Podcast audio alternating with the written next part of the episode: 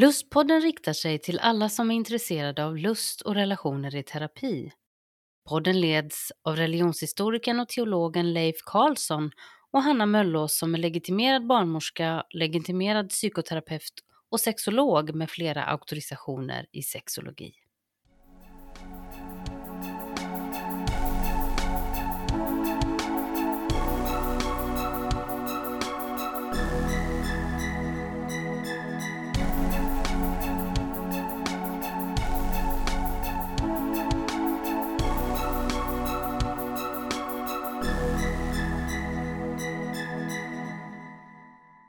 Dagens lustpodd är en fortsättning från förra veckans intervjuer som jag gjorde när jag var i Tartu på den sexologiska NAX-konferensen.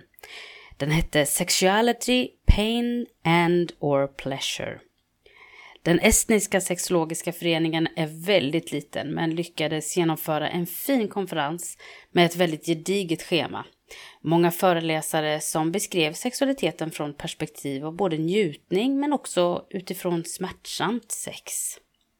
De hade till och med bryggt öl som de kallade för pain och sen fanns det ett annat öl som hette pleasure. I dagens avsnitt så ska ni få lyssna på en intervju som jag har gjort med Paul Korvitz som var konferenschef. Han jobbar annars som doktor och eh, androlog och hans kollega i teamet som hade hand om konferensen, Annika Tamme, som är både forskare, psykolog och sexterapeut. Och eftersom jag inte kan estländska så är ju intervjun på engelska.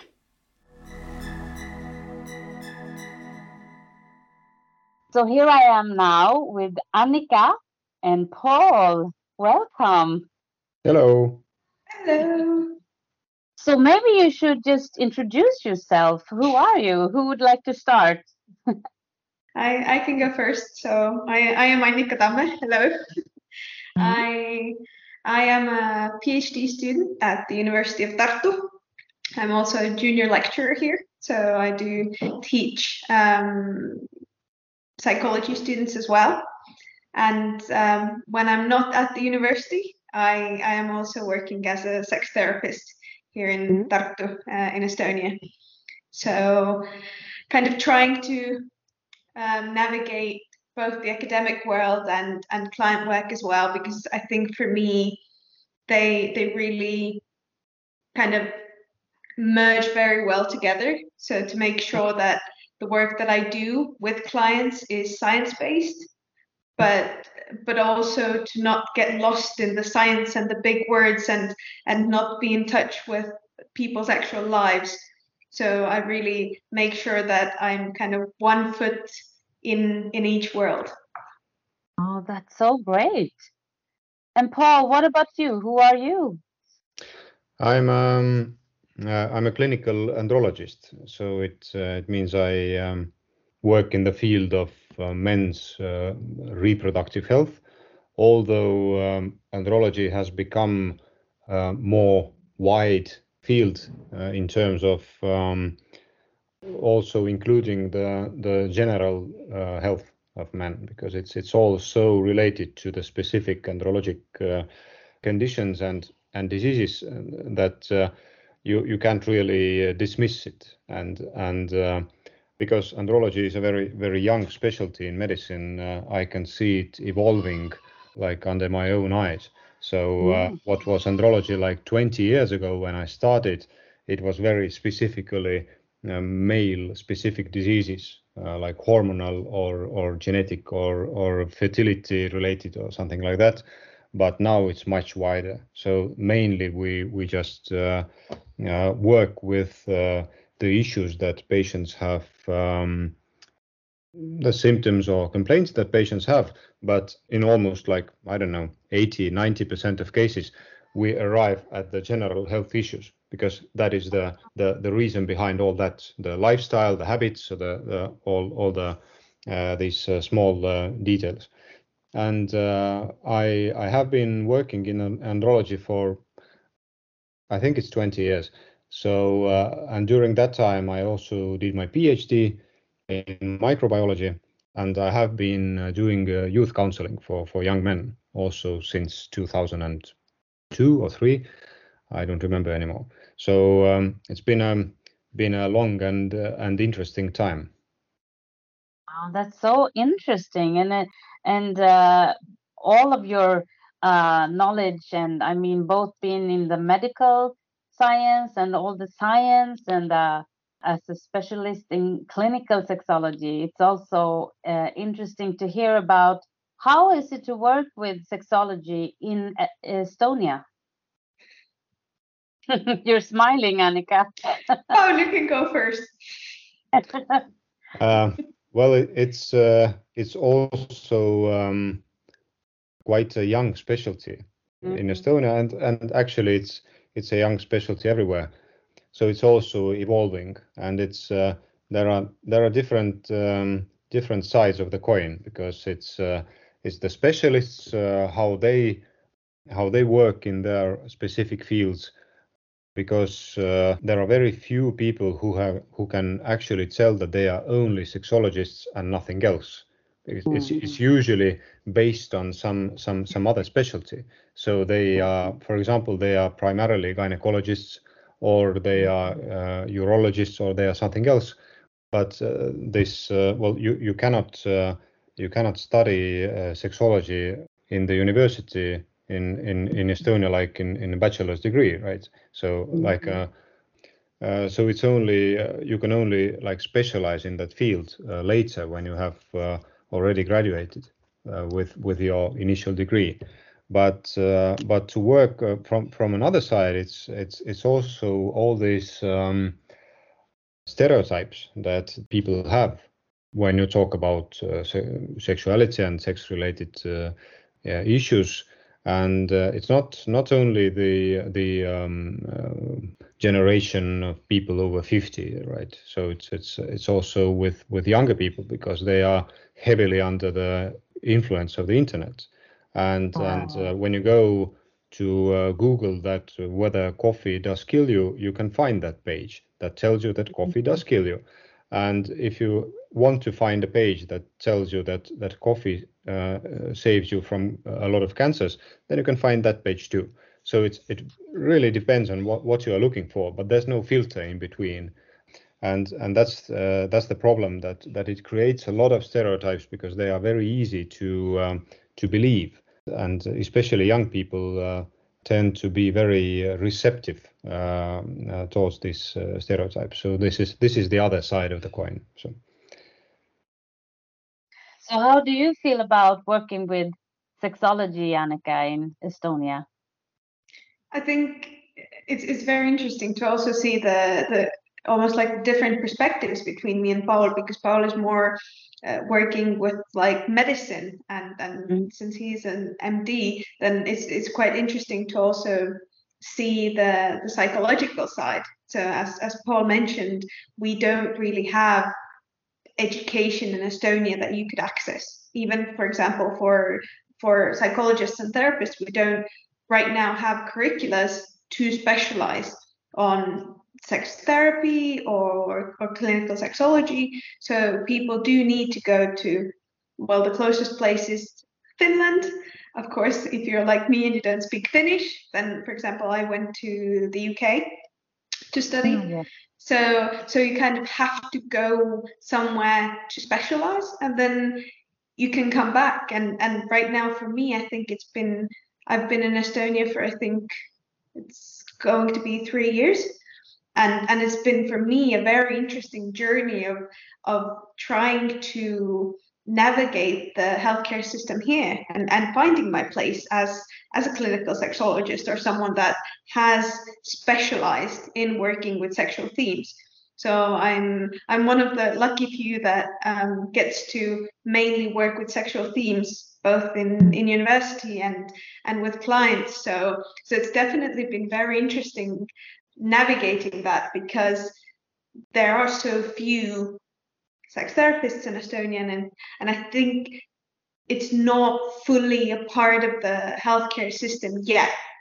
But as as mentioned multiple times before, I think it is a field that is so rapidly growing, and and there's so much new knowledge, and and I think it, it's it's very exciting to almost be there as it is growing as a science and also also the system in Estonia as well and, and the teamwork between different sides of kind of sexology. So what are the main issues that people come to seek you about?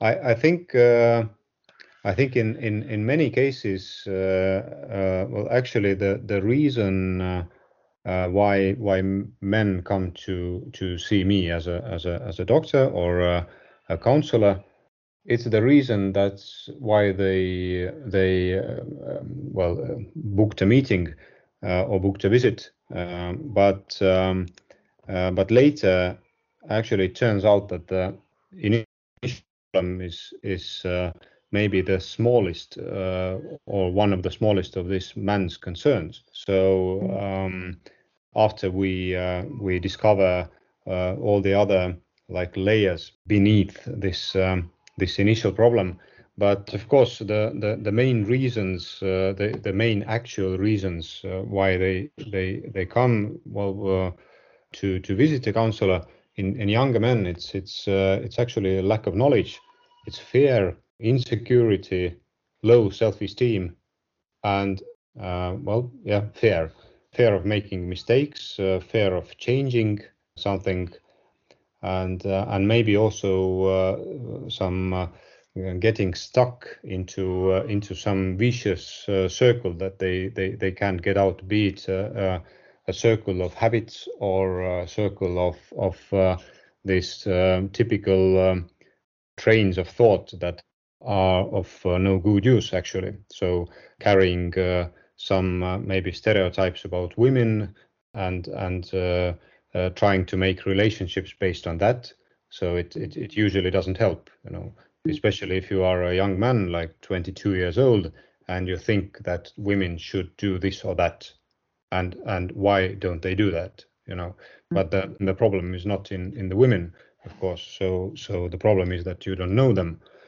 And and also uh, of course they they uh, know quite a little about themselves uh, how their body works uh, what is a disease and what is not a not a disease so uh, being a doctor i would say that recognizing a disease is mm. is much simpler than uh, than to recognize uh, a case where it's actually a variation of the norm, mm. variation of the normal, because variations of the normal go way beyond uh, just these textbook cases, and diseases uh, actually mm. have very specific signs.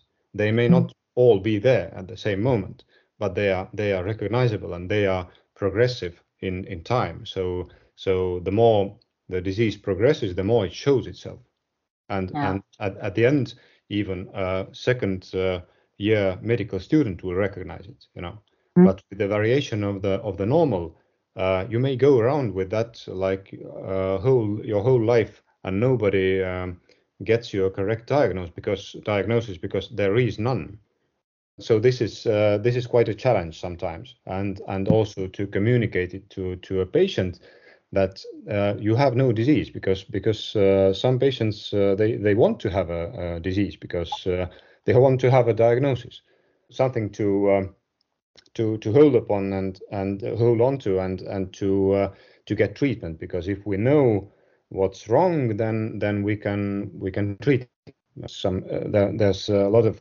crazy stuff done in the in the medical series and and TV shows and and so on so the expectations are quite high but to mm. communicate what is normal is is actually uh, it's uh, I could say it's uh, it's more than half of my work.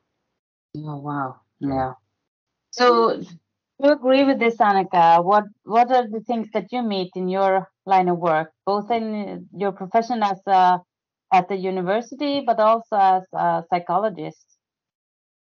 Yeah, well, I, I suppose since I, I did specialize quite early on. Um, I do kind of identify more with being a sexologist than I do with being a psychologist, but I do work with the more the psychological themes, and and I very much agree with the fact that the labels or or the the problems that people initially come in to my room with some of the times aren't actually diagnoses as such anyway and i don't diagnose but i can also see the problems and, and quite often they are variations of normal. And and and i and i wholeheartedly agree with that. But i suppose i i'm then that person that also sits and learns with them you know communication skills, body skills, pleasure, the meaning of everything, and, and, and how to navigate what it means to be a sexual person if they are a sexual person because sometimes they might discover that you know their big problem is the fact that the society is shouting at them to be sexual well they're not. So it's it's I, I suppose I get to do the very fun and colorful work where nobody is alike and and no matter what kind of label they come in with, I, I get to really dive deep into what what it is and what it means for them and and to be on that like self-discovery and exploration journey with them which i'm incredibly grateful to do mm. and it's so interesting to hear you talk because i it's so mind blowing that it's the same issues all over the world. I mean, it's not far from you. You're not far from Sweden, but uh, the, it's the same issues. It's fears and it's uh, variations of norms, and and uh, you know, to be to be a sexual person is is something that is so connected with the general health that you say. So it's uh, it's it's interesting that it's the same questions that we have also. Absolutely. So, what what uh, does your colleagues think in Estonia when you say that you talk about that you work with sexology? Do they like it, or, or are they interested, or is it a hard thing to talk about? I, I suppose um, people around me that are not in kind of the professional realms, I would say, are very aware because I've I've kind of been telling everyone that I will become a sexologist for a, quite a long time before I actually got to study it. And um, and I think in terms of the people around me professionally, I think people are really craving the knowledge mm. and really craving to talk about sexual themes. And i think when i work at my clinic it's very much about the the medics. So kind of the midwives and the doctors and the gynecologists they're really craving the psychological aspects and the psychological dynamics that go on because i i don't think that they feel they've gotten enough of that knowledge and training. And i think it's it's the flip side of that with being around psychologists because obviously if you work as a psychologist you can't just eliminate sex and sexuality from life. But i think that it's also a feeling for psych- psychologists quite often that they don't know enough about bodily functioning and what is normal. And and i think a lot of psychologists then also haven't ever faced their own like moral stances with sex. Because you know when when you're in sexology training, you're very much faced with your own views on sexuality and normal and and you learn to navigate all of that. And i think that's what what everyone is kind of craving still eh, or at mm. least that's what that's what i see. And and i think it's been i once again i've i've have really enjoyed having these conversations because for example whenever i i talk to like the the doctors in our uh, our clinic then i always learn something new because i'm i'm not a doctor. I i obviously don't know their world. And i think with talking to psychologists it's always so kind of interesting to see the different ways that sexuality just is so much like every other part of our life but we've kind of ma- made a distinction there somewhere. Even though you know if you're an anxious person then probably that I'm going to translate beautifully into your sex life. If if you're in general quite an insecure person that's probably going to translate into your sexual life and and vice versa. So it's very I really love getting into these conversations because you really get to look at sexology from a different angle that you don't perhaps every day even though i work um, with psychological themes, and it's obviously not that far from me, you still get another perspective. And I think that's very fruitful for both of us in that Yeah. conversation. Yeah. Very interesting. So, Paul, what does your colleague say about your sexology perspectives? Uh, I think if I uh, think about my colleagues in in uh, in andrology, and there are like uh, five or six guys there, they are all uh, uh, very well. They they have to do the same work as me, so they they cannot be ignorant, and they Mhm. they they also have to uh, to learn um, uh, the same ropes, but. Um, but uh, when it uh, uh, when it's uh, about other specialties, it's a bit tricky because uh, when you go to surgical specialties, it's mostly men's world, and uh, because uh, because uh, boys uh, like medical students, uh, they they usually go uh, and uh, study surgery in the residency Uh-huh. years. So most uh, surgeons are men, at least I think in Estonia. I think it's it's almost the same everywhere. So um, and in that it's uh, there's a bit like this um, like this macho culture in in surgery because they think they do the most important work in medicine because other fields of medicine is just you know this this it's like these soft topics and and it's it's not so go go see a therapist and and go Yeah. uh, you know if you have some some issue with uh, a psychological issue or uh, things they don't understand they say go see a shrink you know Mhm. um, so they they they never like um, try to solve these problems or they just uh, throw a stereotype at you like like uh, worry less or think positively or something like that like pop psychology you know. So um, so it, it very much uh, depends on who you talk to.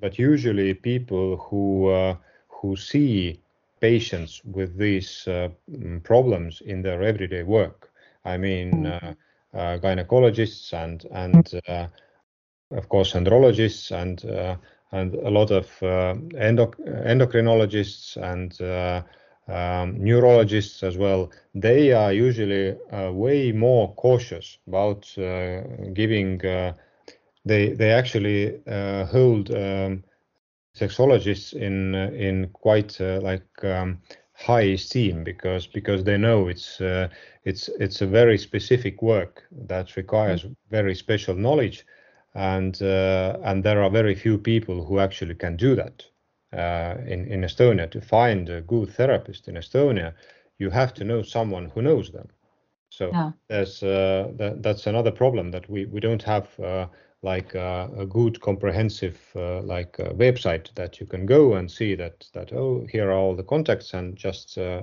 write them or, or call them and uh, and as has been with with sexology also in the Nordic countries that that there are there are people or uh, medic uh, medical specialists who just uh, uh, they put up a, a sign on their um, cabinet that uh, I'm a sexologist and that's it. No one can say that you are not. Um, That's a problem because uh, because there are well some some uh, you could say like specialists who may make your things worse. But but of course there are some of my colleagues in medicine. I mean not in andrology, but who think that that uh, what we do in our clinic is we just uh, from uh, write prescriptions of uh, Viagra from morning to to uh, to nightfall. So um, so this is the perception of of uh, what andrologist does. So uh, so usually it's, it's quite quite a limited vision. But uh, those who have um, like more more contacts uh, or uh, or they they have had some some patients that we have had to to discuss um, between us they they usually um, are more respectful towards towards these topics so So this has been so good talking to you. Uh, I really hope that uh, maybe I can talk to you again, and especially also Annika to talk about your research. Absolutely. So thank you both of you for for joining me, and I certainly hope that this uh, was a good recording, and Yes. uh, Uh, and I'm so, and I know that there are so many Swedish sexologists that attended the the conference, and everyone was so pleased and so happy, and they they can't praise you enough for doing this conference about sexuality and pain and pleasure. It was very, very good. So thank you for that. Thank you.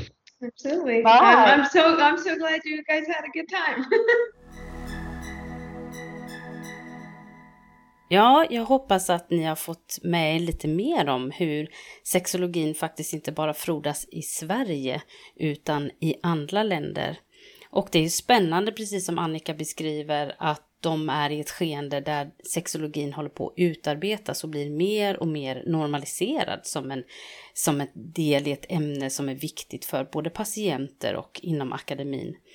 Jag kommer ju säkert få möjlighet att prata mer med Annika. Hon forskar kring sexualitet och fantasier och liknande. Så det kommer vara spännande att få höra mer om det längre fram. Och Annika har även gått en utbildning som jag själv ska gå som heter Compulsive Sexual Behaviors. Och det ska bli jättespännande och det känns lite kul att jag har någon som redan har gått den här utbildningen som jag kan lära mig av. För dig som går och funderar på om du vill bli sexolog och hur man går tillväga om man skulle vilja bli det så har vi i nästa veckas avsnitt en särskild gäst som kan en del om det här. Så lyssna då på avsnittet om hur blir jag sexolog? Ha det så gott! Hej hej!